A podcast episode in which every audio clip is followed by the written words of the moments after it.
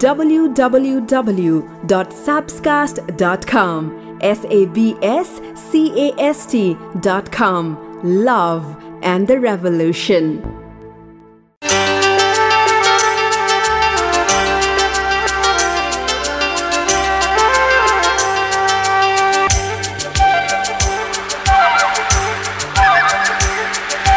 पानीको स्वाद तब थाहा हुन्छ जब प्यास लागेको हुन्छ।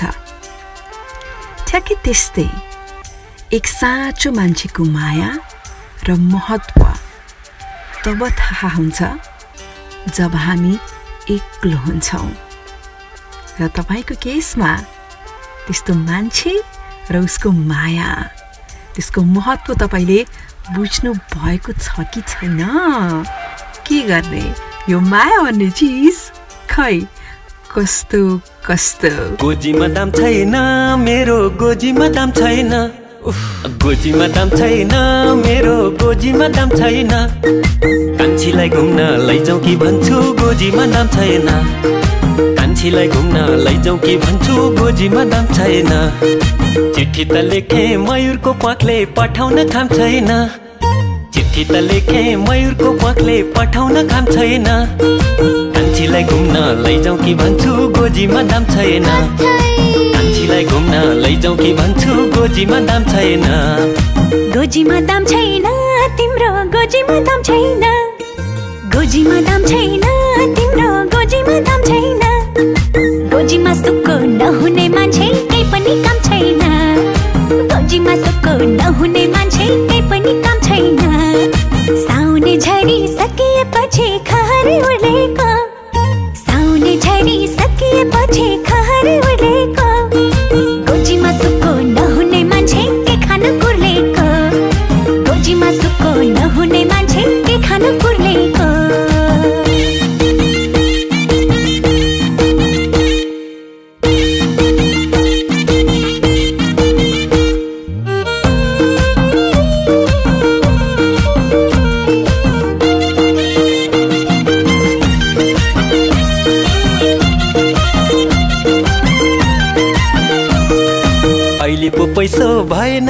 कान्छी कोही दिन देखाउली।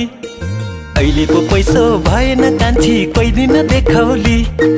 सुन र चाँदी छपक्कै लाउली मखमलमा टेकौली ए सुन र चाँदी छपक्कै लाउली मखमलमा टेकौली गोजीमा दाम छैन मेरो गोजीमा दाम छैन।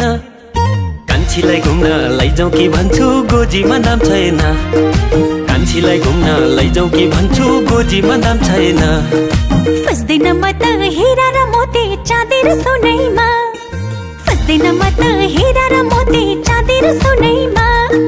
सुखको मुहान लुकेको हुन्छ मान्छेको गुनैमा। सुखको मुहान लुकेको हुन्छ मान्छेको गुनैमा। गोजीमा दाम छैन तिम्रो गोजीमा दाम छैन।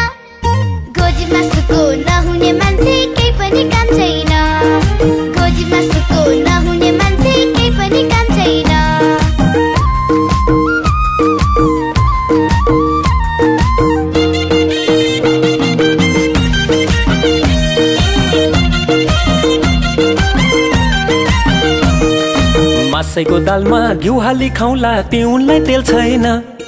मासैको दालमा घिउ हाली खाउँला तिउनलाई तेल छैन। हजारौँ देखे तिमीलाई छोडी अरूमा दिल छैन। हजारौँ देखे तिमीलाई छोडी अरूमा दिल छैन। गोजीमा दाम छैन मेरो गोजीमा दाम छैन। कान्छीलाई घुम्न लैजाउँ कि भन्छु गोजीमा दाम छैन। कान्छीलाई घुम्न लैजाउँ कि भन्छु गोजीमा दाम छैन। गोजीमा दाम छैन तिम्रो गोजीमा दाम छैन। गोजीमा सुक्को नहुने मान्छे केही पनि काम छैन। गोजीमा सुको नहुने मान्छे केही पनि काम छैन। लट्टैमा धागो धागोमा चङ्गा उड्यो नि सारा लट्टैमा धागो धागोमा चङ्गा उड्यो नि सारा भेटघाटै भयो सम्झना रह्यो मन भयो हरारा।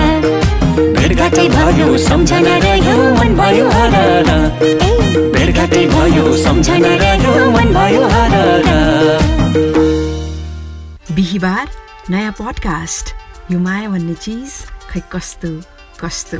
कहिले तपाईँले कुनै पुरानो पर्फ्युम अथवा पुरानो गीत अथवा कुनै पुरानो आफूले एकदमै घुमिरहने ठाउँ त्यस्तो अनुभव गरेर देखेर यसको सुगन्ध लिएर। कहिले त्यो भित्रभित्र तपाईँलाई के एउटा पीडा भयो जस्तो अथवा के याद आए जस्तो त्यस्तो कहिले भएको छ? लेख्नुहोस् तल कमेन्टमा।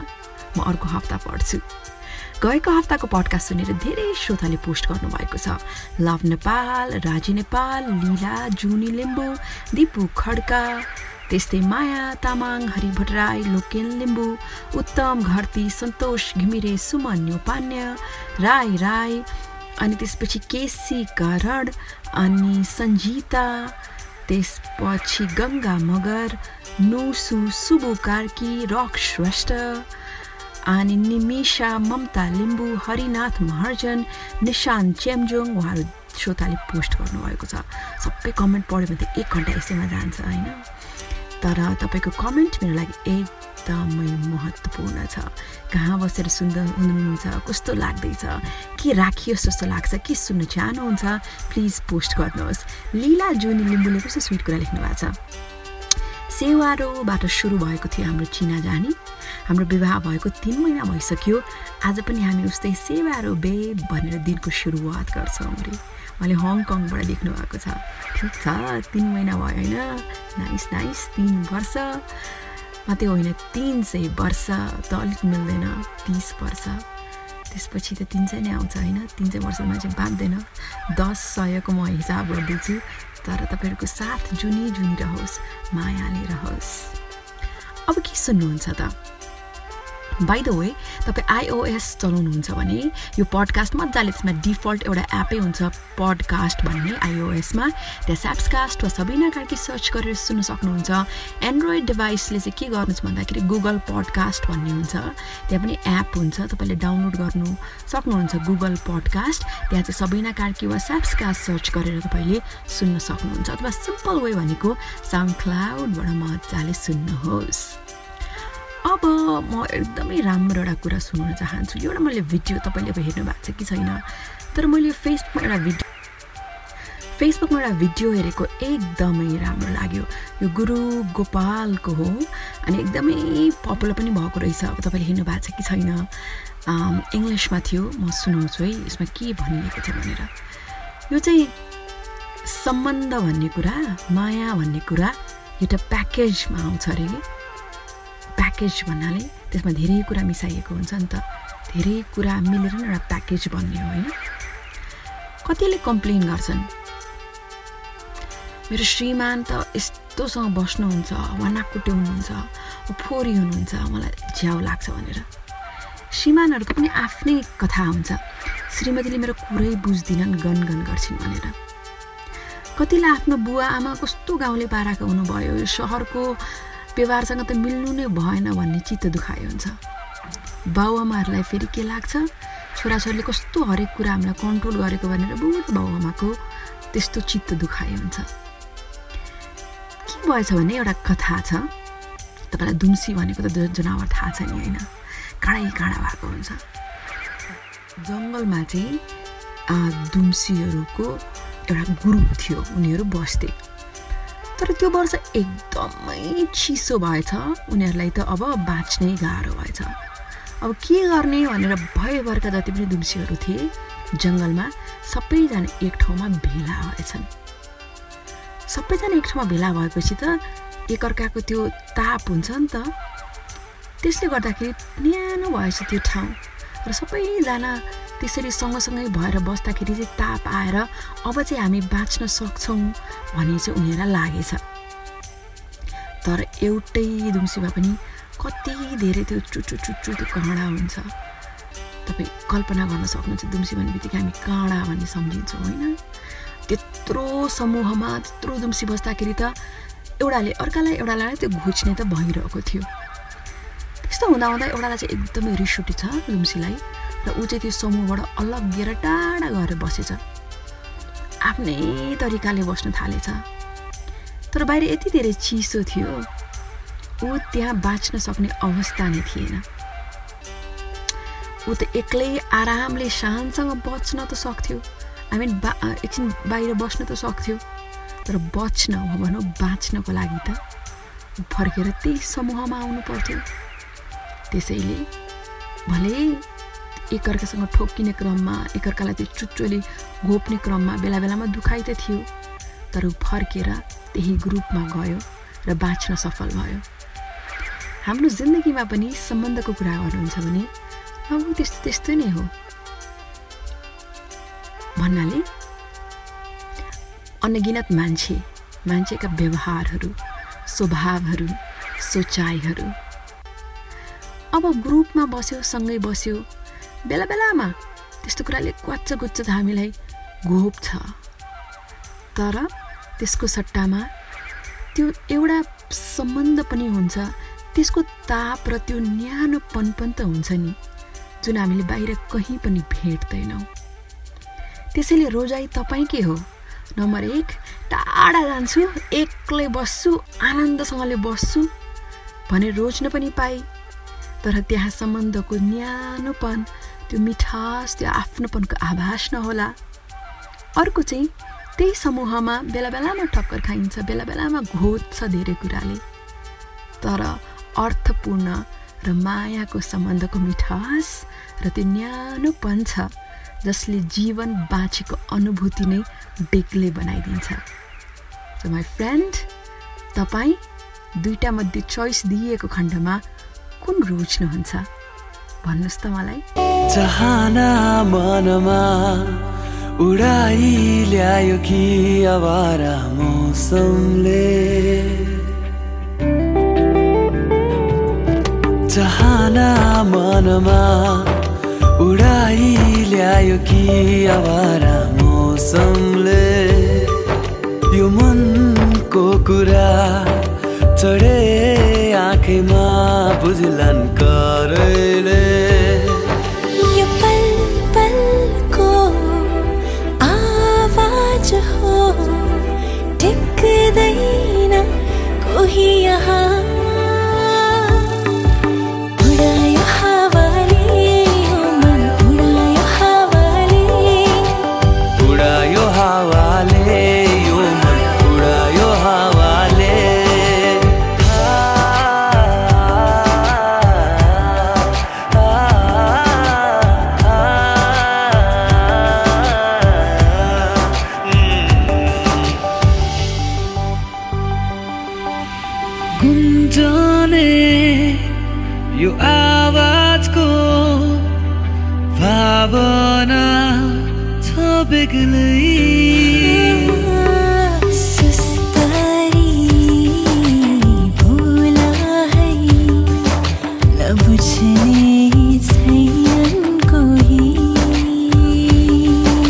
बहाना मनमा पढाइ ल्यायो कि आवारा यो पल्ले यो मनको कुरा।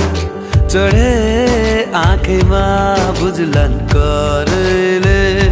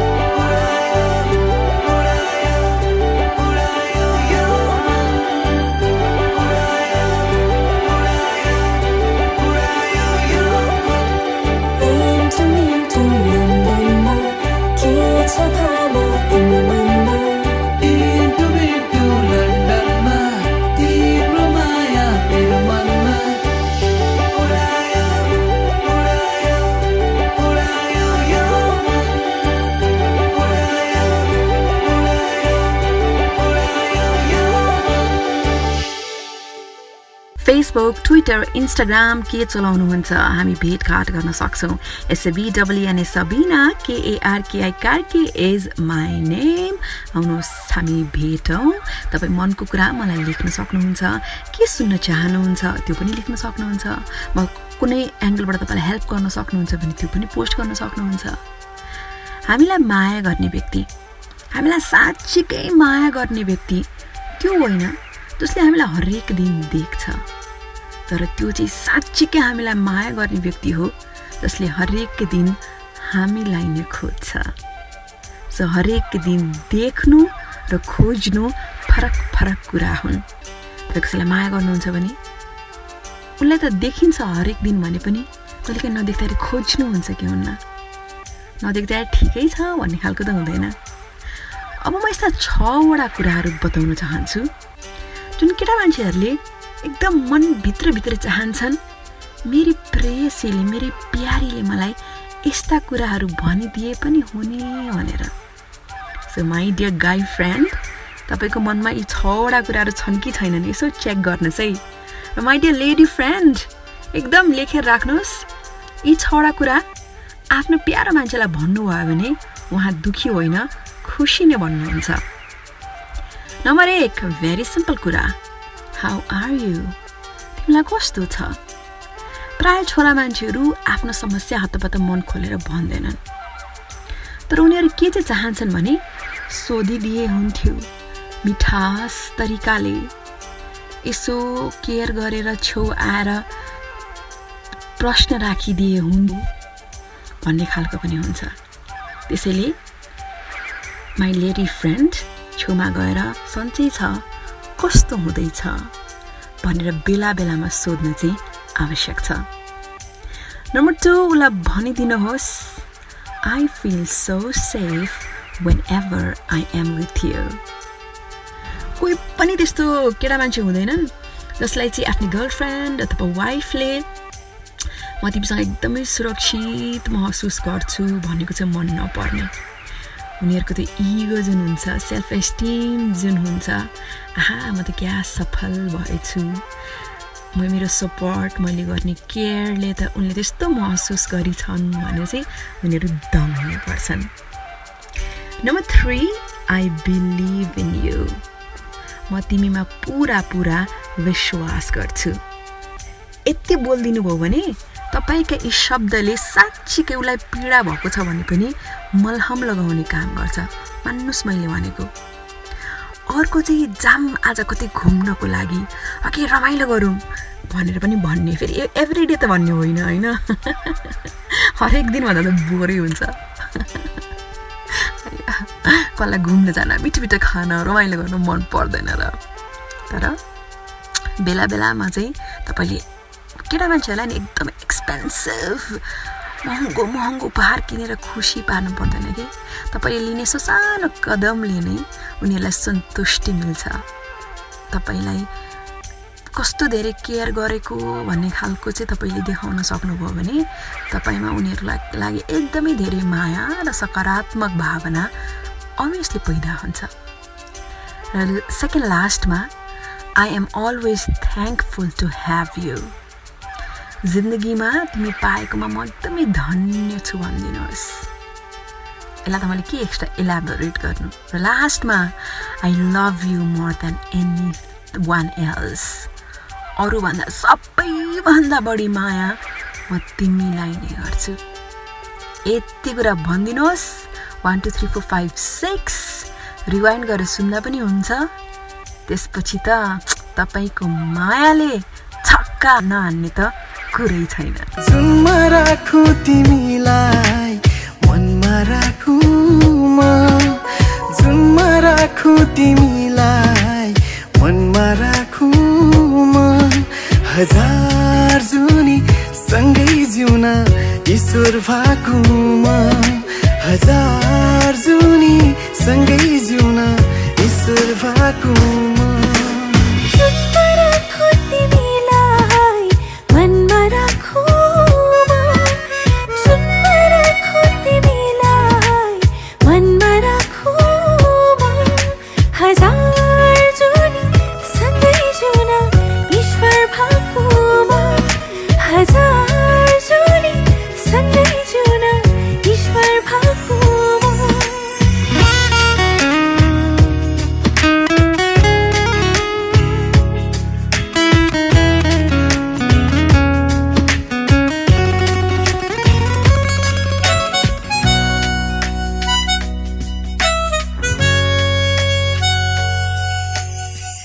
फुल देख्दा तिमीसँगै रमाउँछु प्रकृतिमा।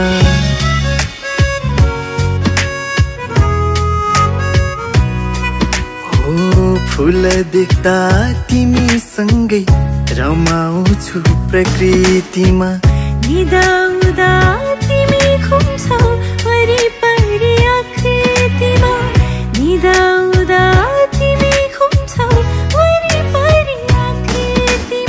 लाग्छ जीवन मृत्यु माझ तिमीलाई हाकुमा। लाग्छ जीवन मृत्यु माझ तिमीलाई हाकुमा। हजार जुनी सँगै जिउन ईश्वर भाकुमा। हजार जुनी सँगै जिउन ईश्वर भाकुमा। I wanna be lost in love. I wanna be your dream come true. I wanna be scared of how strong I feel for you. Oh, oh. I wanna be lost in love. I wanna be your dream come true. I wanna be scared of how strong I feel for you.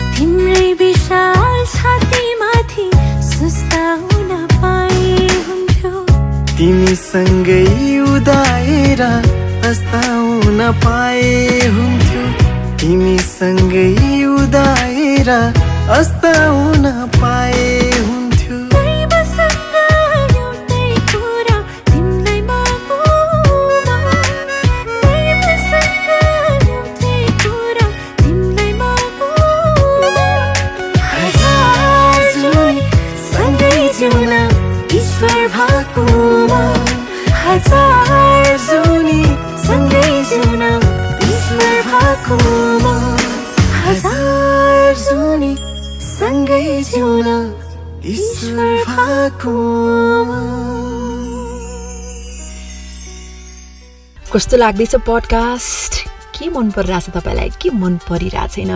Do comment down below केबाट सुन्दै हुनुहुन्छ भने लेख्नुहोस् कुन टाइममा सुन्दै हुनुहुन्छ भने लेख्नुहोस्। हे अरू लेखिहाल्छ नि मैले किन लेख्नु पऱ्यो भन्ने पनि नसोच्नुहोस्। किन भन्दाखेरि धेरै ठाउँबाट सुन्नुहुन्छ श्रोताले। र जब मलाई यहाँबाट सुन्दैछु यस्तो लाग्दैछ भन्ने फिडब्याक पढ्छु नि तब पडकास्टिङ गरिरहँ भने डेफिनेटली ऊर्जा मिल्छ। ट्रस्ट मी अन द्याट त्यसैले सुन्नुहोस् अरूलाई सुन्न भनेर भन्नुहोस् मलाई फिडब्याक पठाउनुहोस्। That is very important my friend मान्छेलाई नि आफ्नो विवशताको त्यतिखेर चाहिँ उसलाई महसुस हुन्छ। जब कसैलाई देख्नको लागि पनि ऊ हामी के भन्छौँ ए म यस्तो मलाई के कुराले छुँदैन। मलाई के कुराले असर गर्दैन। तर त्यही त भन्नु मन लाग्छ। माया भन्ने चिज खै कस्तो कस्तो। अब एउटा सत्य घटना म सुनाउँछु। यो हफ पोस्टबाट मैले साभार गरेकी हुँ। यो सामाजिक सञ्जालमा फोटो हालिन्छ। आफ्नो पार्टनरको बारेमा सुन्दर फुलबुट्टा भएर शब्दहरू लेखिन्छ। म कति खुसी छु मायामा भनेर पनि देखाइन्छ। तर त्यसको अर्को पाटो पनि हुनसक्छ। यो सत्य घटना हो होइन? उनको नाम स्यानन वाट उनले फेसबुकमा आफ्नो वैवाहिक सम्बन्ध कति पर्फेक्ट छ भनेर पोस्ट गरिरहन्थिन्। म कति खुसी श्रीमती छु भनेर त्यस्तो खालको एउटा इमेज बनाएकी थिइन्। तर उनका श्रीमान क्रिस वाट अहिले उनलाई उनी पक्राउ परेका छन्।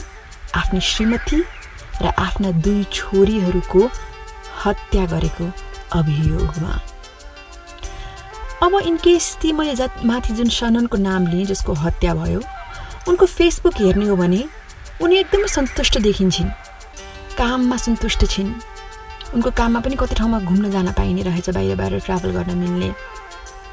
दुई सुन्दर छोरीहरू एक असल श्रीमान र अर्को पनि एउटा बेबी चाहिँ आउने तयारीमा। उनी चौतिस वर्षकी महिला। उनले आफ्नो सोसियल मिडियामा चाहिँ आफ्नो श्रीमानको बारेमा लेखेकी थिइन् I love this man he's my rock भनेर। यो गएको मे महिनाको कुरा हो। र त्यसको केही समय पछिको कुरा हो। उनी पन्ध्र हप्ताकी गर्भवती थिइन्। उनी त गायब थिइन् आफ्नी दुई छोरीहरू पनि लिएर। उनी कहाँ गइन् कसैलाई पनि पत्तै थिएन। अनि श्रीमानले चाहिँ त्यहाँकै लोकल न्युज स्टेसनलाई चाहिँ के भनेका रहेछन् भने उनी गायब हुनु अघिल्लो दिन हामी बिच त्यस्तै खालको वार्ता भएको थियो। उनी एकदम भावनात्मक रूपमा विक्षिप्त थिइन्। मैले उनलाई कति धेरै बिन्ती गरेँ नरिसाउ अथवा नगर यस्तो भनेर तर उनी मान्दै मानिनन् र छोरीहरू पनि लिएर घरबाट गइन् भनेर श्रीमानले त्यस्तो भनेका रहेछन् है। तर त्यस्तो भनेको केही दिनपछिको कुरा हो। ती श्रीमतीको शरीर फेला पर्यो मृत अवस्थामा। छोरीहरू पनि मृत अवस्थामा फेला परे। कहाँ फेला पऱ्यो भन्दाखेरि क्रिस्टोफर जो श्रीमान थिए उनी जुन कम्पनीमा काम गर्थे हो त्यो कम्पनीको नजिकै फेला पर्यो तिनवटा मृत शरीर। र अहिले क्रिस्टोफर जेलमा छन्। उनलाई छवटा आरोप छ। तिनवटा चाहिँ फर्स्ट डिग्री मर्डर र अर्को चाहिँ त्यसरी अपराध गरेर लुकाएको भनेर तिनवटा त्यसरी छवटा टोटल उनलाई चार्ज लागेको छ। अब के भन्ने मतलब? धेरै मान्छेहरू फेसबुकमा जो कमेन्टहरू गर्थे उनीहरू एकदम छक्क परेका छन्। किनभने जुन रूपमा जस्तो पिता हुन् जस्तो श्रीमान हुन् भनेर चाहिँ ती श्रीमतीले लेखेकी थिइन् त्यो देखेर कसैले पनि विश्वास गर्नै सक्दैन। कि उनले नै हत्या गरेका हुन् ती सबैको भनेर। तर जो घरेलु हिंसामा काम गर्छन् ती एक्सपर्टहरूले के भनेका छन् भने जुन बन्द ढोकाभित्र वा कोठाभित्र हुन्छ त्यो कुरा चाहिँ कहिले पनि सामाजिक सञ्जालमा मान्छेले ल्याउँदै ल्याउँदैन। इनकेस हिंसा भएको छ भने पनि सामाजिक सञ्जालमा यस्तरी लुकाउनको लागि उसले एकदमै सुन्दर इमेज चाहिँ बरु सिर्जना गरिदिन्छ। हुन त दुई हजार अठार हामी मोडर्न समय भनेर पनि भन्छौँ। तर हेरियो भनेदेखि आफूलाई भएको हिंसा विशेष छोरी मान्छेहरूले सामाजिक सन्दर्भमा ल्याउँदै ल्याउँदैनन्। यहाँ जुन जसको हत्या भयो उनले पनि त्यही गरेको देखिएको छ कि उनले आफ्ना साथीभाइ आफ्ना सहकर्मी आफ्नो परिवारमाझ आफ्नो श्रीमानको इमेज उनले कति पोजिटिभ कस्तो राम्रो बनाइदिने प्रयास गरेकी छिन्। जस्तै उनले इन्स्टाग्राममा पोस्ट गरेकी रहेछन्। I love you so much and so grateful भनेर आफ्ना छोरीहरूको पनि फोटो राखेर त्यस्तो लेखेकी रहेछन्। I could not imagine a better man for us भनेर पनि छोरीहरू आफ्नो फोटो राख्दाखेरि त्यसरी क्याप्सन आफ्नो हस्बेन्डको नाममा चाहिँ लेखेकी रहेछन्। र गएको फादर्स डेको कुरा हो उताको कुरा गर्दाखेरि उनले चाहिँ श्रीमतीले चाहिँ अनि श्रीमानको नाममा चाहिँ त्यस्तै खालको एउटा के लेखेको छन् caption we are so incredibly bless to have you you do so much every day for us and take such great care for us भनेर लेखेकी रहेछन्। अब हेर्नुहोस् है त्यस्तो छ अवस्था। फेसबुकमा चाहिँ त्यस्तो छ अवस्था। तपाईँले कहिले आकलन गर्न सक्नुहुन्छ त? सो अहिलेको अवस्थामा के देखिएको छ भन्दाखेरि यसरी हिंसाको कुरामा चाहिँ चाहे त्यो घरेलु हिंसाको कुरा होस् चाहे त्यो sexual emotional verbal psychological financial digital जुनसुकै त्यस्तो खालको हिंसाको अवस्था किन नहोस्? के भइरहेको छ भनेर झन लुकाउने झन सोसियल मिडियामा त्यस्तो खालको इमेज बनाउने त्यो बिल्कुलै गलत हो। अझ अमेरिकाको केसमा चाहिँ प्राय अमेरिकन महिलाहरूको जुन हत्या हुन्छ त्यो चाहिँ अपरिचितले भन्दा पनि आफ्नो नजिकको व्यक्तिले गरेको चाहिँ बढी चाहिँ देखिएको छ डेटाले पनि त्यही देखाउँछ। जुन मास सुटिङ भनेर भनिन्छ नि अन्ध अन्ध गोली चलाइएको। त्यो पनि घरेलु हिंसासँग सम्बन्धितै भएको छ। सो भन्नु खोजेको अहिलेको अवस्थामा त्यो त अमेरिकाको कुरा भयो तर हिंसाको कुरा अनि सोसियल मिडियाको कुरा हाम्रै देशमा पनि सम्झिने हो भने ए फलानाले हामी सो लक्की लेख्यो भनेर हामी अरूको फोटो हेर्छौँ दाँच्छौँ आफूलाई आफू मन मनै दुःखी हुन्छौँ। भन्नु खोजेको उसको त्यस्तो नराम्रो छ भन्नु खोजेको होइन। तर बन्द ढोकाभित्र कोठाभित्र जे हुन्छ त्यो दुईजनालाई मात्रै थाहा हुन्छ।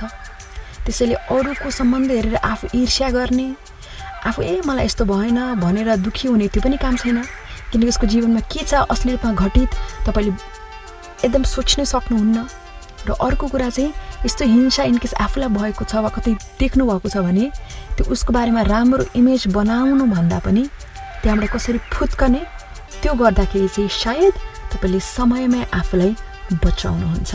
So please think about it and please act upon it that is very very important my friend तिम्रो आँखामा खान्छु धाई भन्नु छ एउटा कुरा। तिमी बिना धाछोमा तिम्रो साथ पाए हुन्छु पुरा।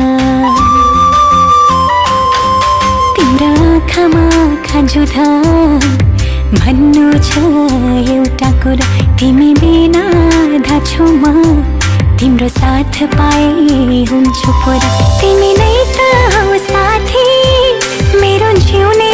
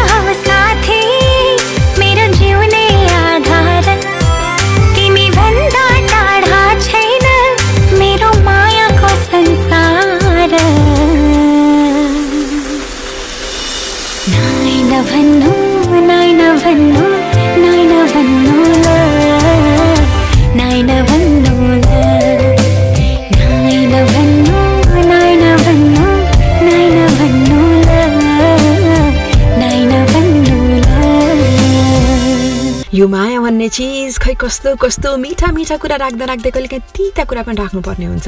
किनकि मायाको सम्बन्धले खुसी बनाउँछ जिन्दगीलाई बहारै बहारले सिँगार्छ।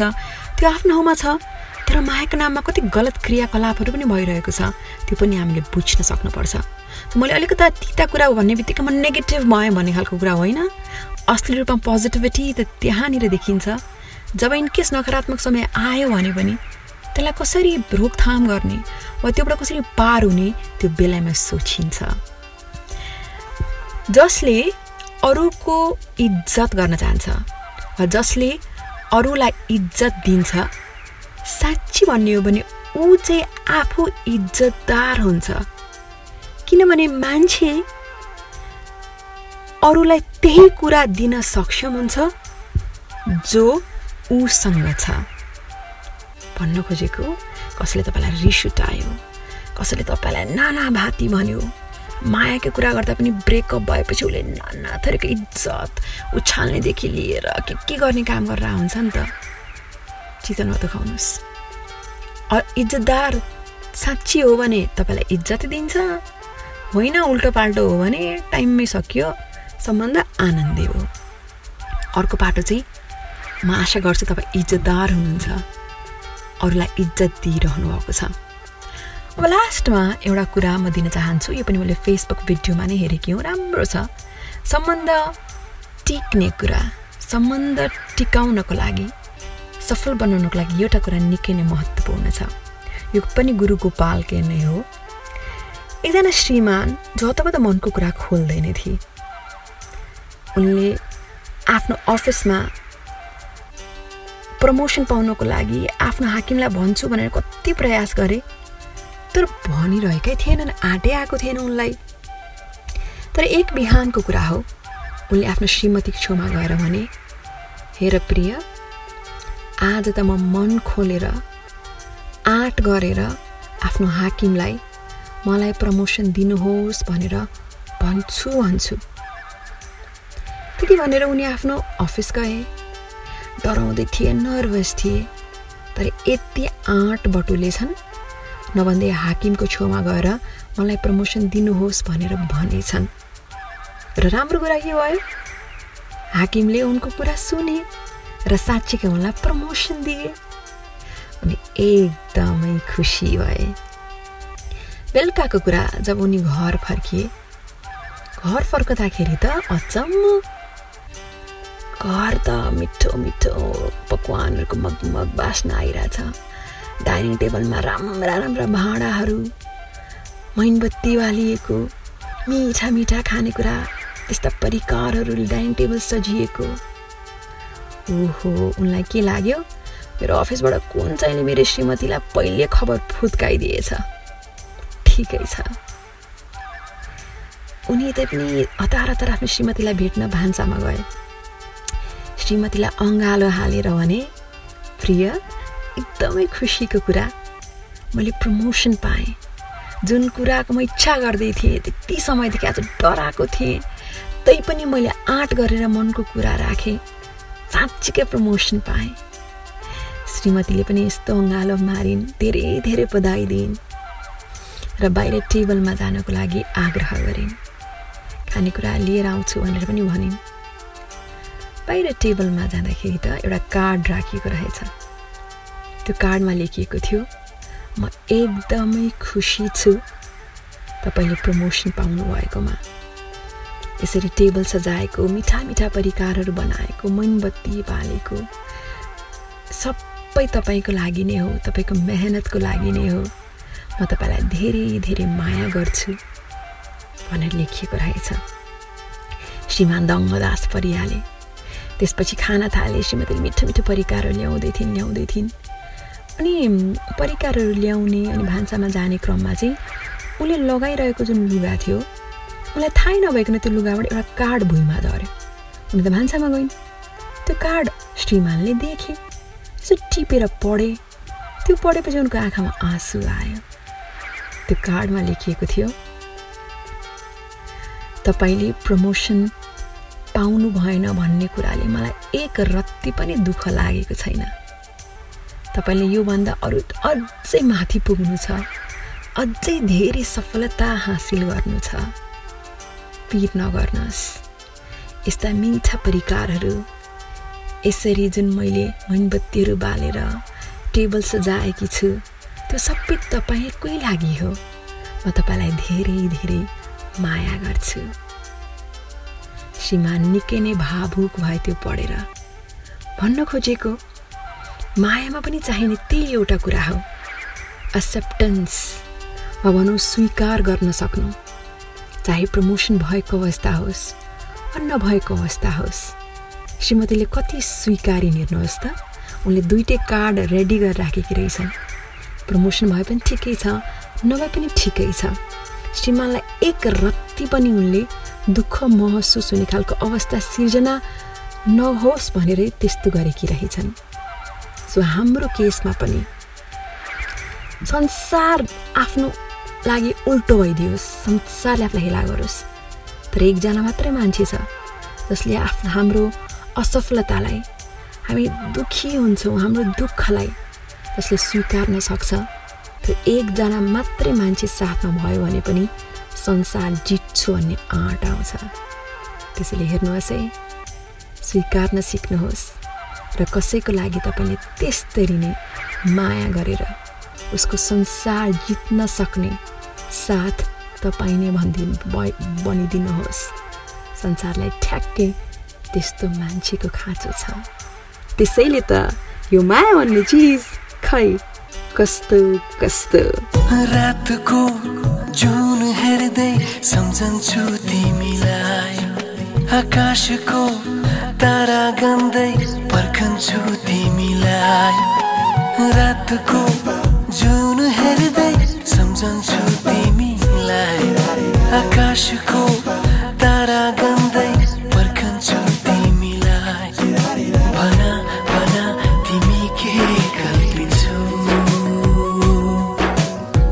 जस्तै तिमी पनि के तडपिन्छौ